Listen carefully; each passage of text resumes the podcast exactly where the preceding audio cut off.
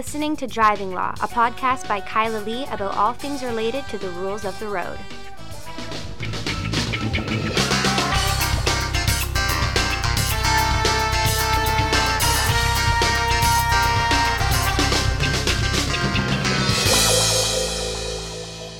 Hello, and welcome to another episode of Driving Law. I am Kyla Lee at Acumen Law Corporation, and with me, joining me for the first time on the Driving Law podcast, my colleague and friend, Louisa Luce. Louisa is like an expert in all things regulatory. She has a background having worked for the College of Physicians and Surgeons, the College of Veterinarians, the Law Society. So she's an expert in professional discipline. So, all of the lawyers that are listening, if you get in trouble, you know who to call. Um, but she's also an expert in administrative law because all of these college issues touch upon admin law because the same stuff that we use to decide judicial reviews of IRP cases is the same type of law that is used to decide appeals and judicial reviews of the decisions of all of these regulatory tribunals. So I thought Louisa would be the perfect person to talk to about the RB decision from the BC Court of Appeal. Hi, Louisa. Hi, Kata. Thank you for that great introduction. I'm very pleased to be here. And uh, yeah, let's talk about RB. Yeah. So, for those who are regular listeners of the podcast, and I know you're out there, Brandon, hi, um, Ian, and that's about the extent of our regular listeners. No, I'm kidding. Um, uh, RB was the mystery BC Supreme Court case involving sort of the charter arguments and how they play out in the administrative context. Um, but you may remember it from the one where we were trying to figure out who RB actually is. Because the weirdest thing in this case was that the person who was subject to the prohibition managed to get a publication ban and sealing order with respect to their identity. So the case is actually a really important case as far as dealing with a number of the, the charter arguments issues, but it's also a really fascinating case because who gets a sealing order over an administrative prohibition? Yes, and w- without any, I thought there'd be a bit of a sub headline about uh, the reason for it. Uh, No, they have they stopped doing that? they so what I understand, I did get some information, which was that the sealing order and the application for the sealing order were also sealed. So even the reasons why the sealing order was granted ended up sealed. You can't find anything related to the court file um, at all. It's like completely locked down. So very mysterious. Um, I do not know why, but maybe some of the facts of the case tell a little bit of why possibly this person wouldn't want it out that they were the subject of this entire investigation. So, Louisa, do you want to bring people up to speed for those who've forgotten or who tuning into the podcast for the first time? What happened in this case? Sure. So I would call this uh, the wrong, being in the wrong place at the wrong time case. uh, uh, RB was uh, driving along. It was about six thirty uh, in the early evening, and uh, his two of two uh, letters in his license plate matched a the license plate of a stalker. And uh, so a stalking report had been called in, uh, stalking with a firearm, in fact. And so uh, he was pulled over on that basis. And uh, as soon as he produced his ID, uh, it, the police realized they had the wrong person. And so he would have been let go, except well, he was he was handcuffed and his ID, ID was examined, and uh, then the police noticed a strong odor of alcohol on his breath, and uh, RB did admit to having consumed three beer. I don't think the time frame is uh, listed in in the decision. So uh, it, the police switched the invest- their investigation from that of stalker to um, impaired. They managed to get a call for and obtain an ASD uh, right within one minute or in, in approximately one minute. So, uh, so that was uh, quick. And um, yeah, they they made a demand. RB refused on the basis that he uh, wished to have counsel, uh, and so seven minutes uh, in total from the time they asked for the ASD. Uh, did I get that acronym wrong again? I tend to do that. I get a little dyslexic with it. You got it right. Um, approved screener, yeah, ASD. Um, so seven minutes after the initial call for the ASD, the refusal was uh, documented and the um, IRP was issued. Yeah, it was it's a super fast investigation, particularly when you consider that they were also doing all of this stalking investigation. Um, for those who are nerding out on the case law, uh, RB was effectively advancing an argument that kind of started with a case, um, at least in this context, uh, called Kessler. Mr. Kessler was stopped for one reason related to expired insurance um, and registration for the vehicle. And the investigation shifted its focus while the police were dealing with him to the impaired driving investigation. He also refused, and they they argued that um, his rights were violated. Well, I argued, it was my case. argued that his rights were violated on the basis of the fact that he hadn't had all of his charter rights complied with when the investigation shifted focus. And there's a bunch of case law in the criminal context that has said, yeah, if you know if you're not aware of the reasons for your detention and your right to counsel is triggered then that suspension on the right to counsel that applies with the asd um, continue or doesn't apply in the context of these investigations so it was essentially the same argument that mr rb was advancing but he did not win he did not win at the bc supreme court and he also had the consistent level of success that petitioners appealing their unsuccessful judicial review decisions seem to have at the Court of Appeal, which is not success. Yeah, and it, it took nearly three years from uh, from the prohibition to get the final decision, November 2018 till July 5th. So yeah, two and three quarter years to run its gamut through the courts. But I think this case is very important because it does engage in this analysis of what happens in a circumstance where your charter rights are violated, but you're dealing with an administrative context and a tribunal that is not a court of competent jurisdiction for the purposes of resolving charter issues. Um, and the um, adjudicators are required to consider the charter, um, even though they don't have the right, like the authority, the legal power to determine whether or not somebody's charter rights have been violated and grant a remedy for it. They still have to look at um, whether uh, it's it's reasonable to essentially consider the evidence that was obtained as a result of a charter breach and this uh, I think the most recent pronouncement from the Supreme Court of Canada actually involved a law society decision. So we're connecting the law society and regulatory law back to driving law. I think, uh, yeah, I also think that RB's um, legal knowledge, his legal expertise, as, as he pointed out that, that he had, I think it was a bit of a double edged sword for him in this case. Mm-hmm. He um, he quickly realized uh, that the stalker investigation would go nowhere because he was confident he was not the stalker, and uh, so he that put his mind at ease. And so he very quickly appreciated that the focus of the investigation changed in short order from a criminal code uh, offense investigation to a motor vehicle act um, investigation, if you will.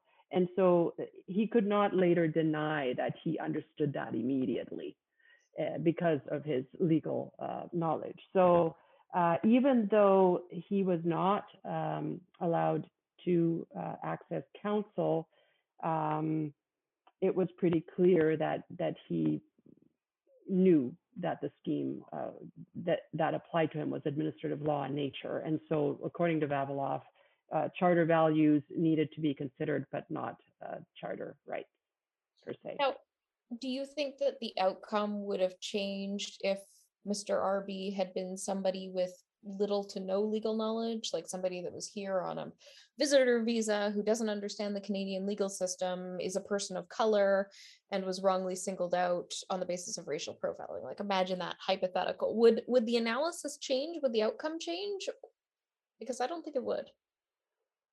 Probably not. Um, but it certainly would have been more of an a better argument because if if what he was he had been handcuffed.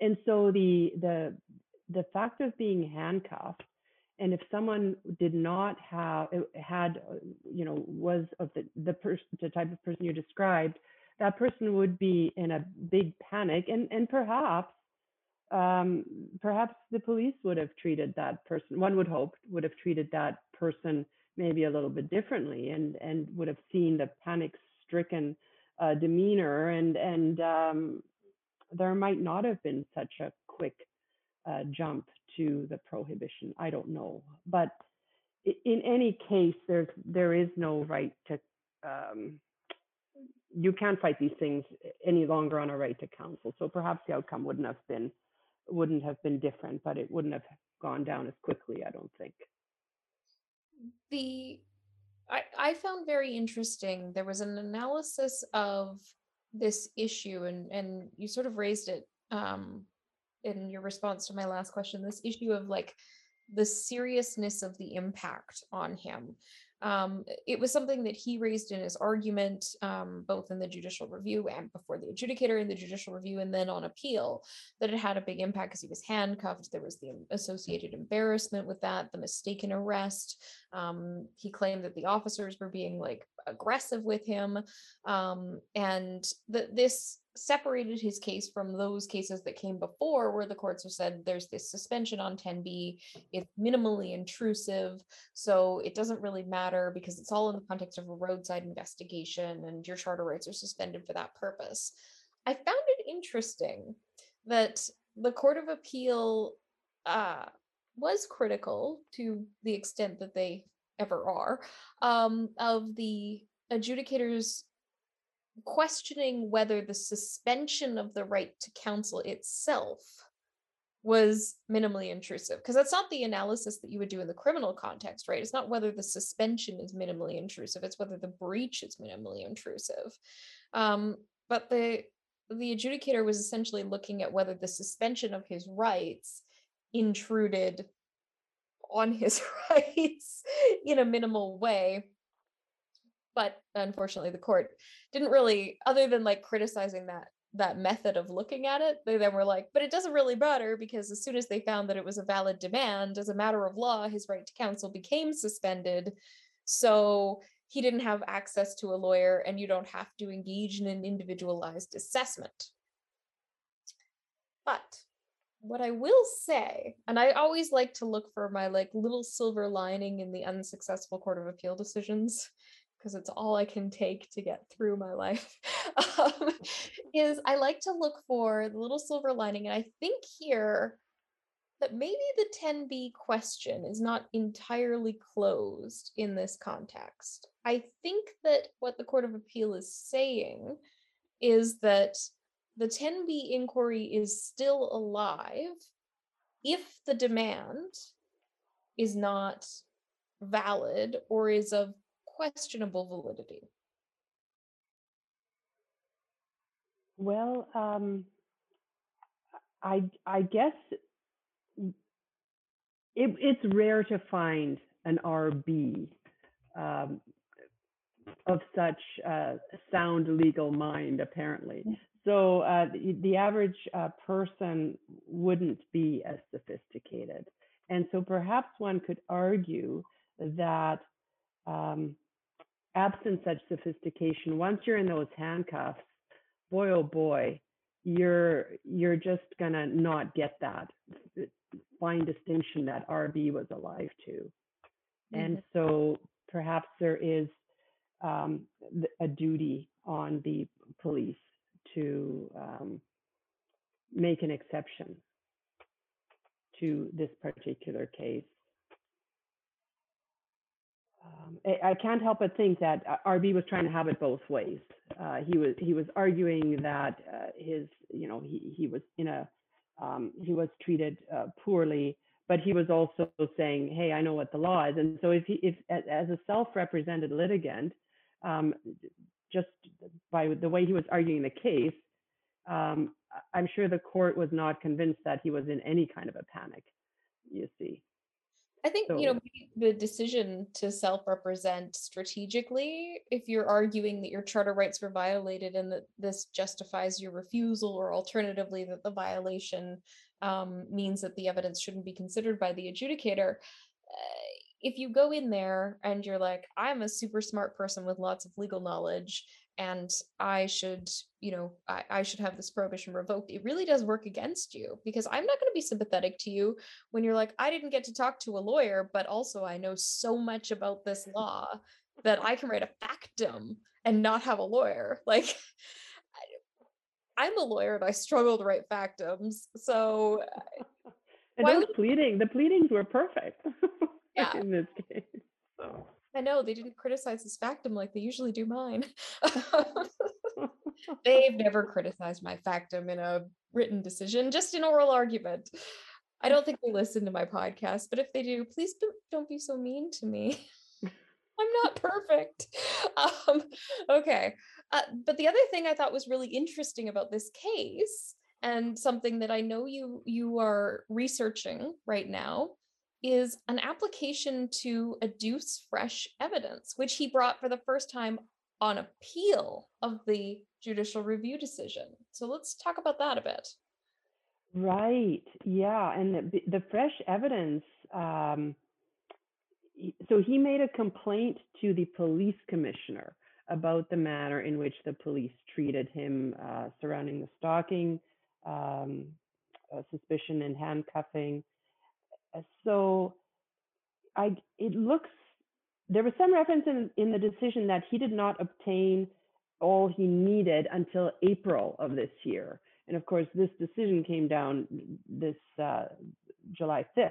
So, um, gosh, that's a long time um, from the incident to be gathering evidence. And what the court uh, disliked was that uh, he was blatantly shoring up his case, as they said, with evidence that was so far uh, past the incident that it, it was just, uh, the court saw it as just a, a, a yeah, just a bolstering of the case unrelated to the incident because temporally that was uh, what uh, two and a half years after the incident was the was the the gathering of his evidence and, and there was no real connection. I mean, uh, who really cares uh, about the outcome of the that that was the other thing relevance. What who cares about um, his, the outcome of his complaint to the police commission about the, the treatment? Um, in the grand scheme of things, with it being a seven-minute process from being uh, handcuffed to, the, to to being handed the prohibition and and let go, um, yeah, how much could have gone wrong? Yeah i i mean i was at, at the same time i was discouraged to see the, the court of appeals kind of really out of hand dismissal of the idea of fresh evidence because i had taken a case a long time ago um, up trying to get fresh evidence admitted that was showing a systemic problem in the calibration of asds and I succeeded on judicial review. The superintendent appealed, and then my appeal didn't end up really getting heard on the merits of the idea of adducing fresh evidence or what the test would be for adducing fresh evidence on a judicial review, and in particular in a context where your constraints of time to hearing, time to decision are so limited that you can't necessarily obtain all of the relevant evidence, like calibration information that's not submitted. Um, they just dismissed it because the order the chambers judge had granted wasn't legally available. I was like, but there's bigger issues here. Um, so I was I was disappointed to see again we didn't see like a significant analysis of when fresh evidence might be admissible. Like the best they say is that there are exceptions to the general rule, and then they point to their their decision in in the Air Canada and worker compensation case. Um, but then then essentially says that Mr. RB wanted to flesh out the circumstances surrounding his IRP to support certain inferences that he wishes to have drawn about the conduct of the police and the credibility and reliability of the officer's evidence. It's not proper to do so. From my perspective, it is quite proper if you get fresh evidence that goes to credibility, especially because as the Court of Appeal has recognized in other cases, the majority of these appeals concern adjudicators' assessments of credibility. So if there's new evidence that couldn't have been at- obtained at the time, applying like the Palmer test that speaks directly to that, how is that not relevant if there are decisions that are made about that without a fulsome record?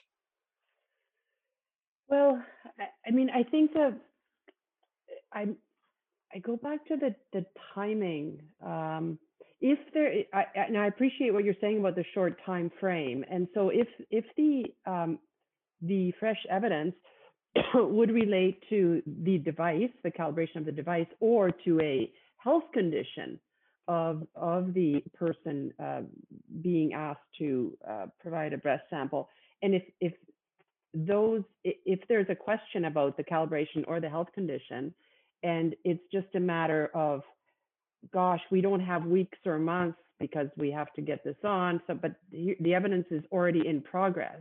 That's another matter, I think. And so, I, I'm not too I'm not too concerned about the negative precedent of this case on fresh evidence in general, because this is so far. Um, I mean, yeah, the credibility, but I think he was just I see it as uh, he he was starting to realize that maybe his strategy had backfired.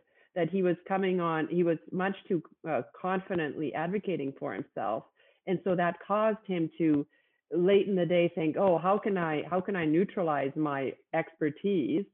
I've got to how can I attack the cop's credibility after the fact? Oh, I'll make a complaint and see if the you know. So it's such a strangely isolated set of facts um, I don't I don't think it's going to affect um, most fresh evidence applications. And and fresh evidence application on on judicial review, of course, are rare. Um, they're supposed to be rare. Yeah. Uh, I think that was one of the things that the superintendent argued against me on my fresh evidence case was like the floodgates will open. it's not gonna be floodgates. Ah, yeah, no floodgates. Meanwhile, I had 200 cases in the wings that I was like, gotta get these in. was, it was fine. It was fine. I'm not bitter. Uh, not five years later. Um, okay, so what is your biggest takeaway from the RB case, Louisa? Um, well, I think that my biggest takeaway, other than trying not to be in the wrong place at the wrong time and counseling that, which you know, is very haphazard, um, is that, gosh, is if the investigation is going to switch, um, because it was not was not a you know a stop based on how he was driving or or um, if the if the scope of the investigation is going to change, um, and the the police do a sufficient job making that clear, and it is clear, then you know it's um, you know unfortunately it's that's fair game. It's fair game to switch, and um, and then not and then the the um, the subject of the investigation unfortunately is going to have an uphill battle with charter rights. Okay. And it, it it it sort of, you know, it kind of makes sense in a way because otherwise, uh, as soon as someone is pulled over, um, he or she or they could um, start to do something criminal and then then the arrest would be pursuant to the criminal code, and then there would have then there would be a mandatory right to counsel, and so they could circumvent the scheme that way. Don't does that make sense? Offenses. Yes. So, Louisa's legal advice for those of you listening don't commit criminal offenses to attempt to circumvent an administrative scheme. That's right. Thank you for putting that succinctly. yeah, yeah. Don't don't perpetrate an assault on a police officer uh, because I don't think it's going to get you um, Which the right to counsel. No. No, don't do that. Just just be cooperative, blow. Don't answer any questions about drinking. There's free legal advice for everybody. If you're asked anything at the roadside about drinking, stay silent. Don't deny, don't lie. Be quiet. Um, my biggest takeaway from the judicial review decision is probably the obvious, which is a person who represents themselves has a fool for a lawyer. Because, you know, as you said, I think the strategy backfired. And even if you are the best lawyer at IRPs, which maybe this person is, I don't know. But even if you are, you still should get legal representation because, as much as knowing the answers and all the smart people information that is in this decision, as much as that's useful, a lawyer is also a shield because the Court of Appeal or the Supreme Court or the adjudicator, if you have a lawyer, can't see into your mind, can't know what you knew, and you can protect yourself from the type of conclusions that were drawn from the sophistication of this person. Yep, I agree. well, Louisa, I didn't tell you, but I do have a surprise for you. Oh dear.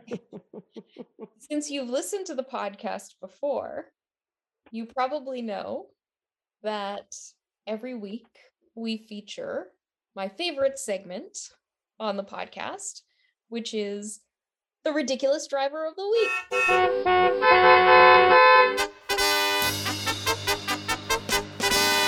The ridiculous driver of the week. And you get to stick around to talk about our ridiculous driver of the week, which is a pretty good one, really funny. Uh, this is a person who was uh, stopped in Ontario for speeding. The first stop was 112 in an 80 kilometer an hour zone. And then 20 minutes later was stopped, this time going 44 kilometers an hour over the speed limit.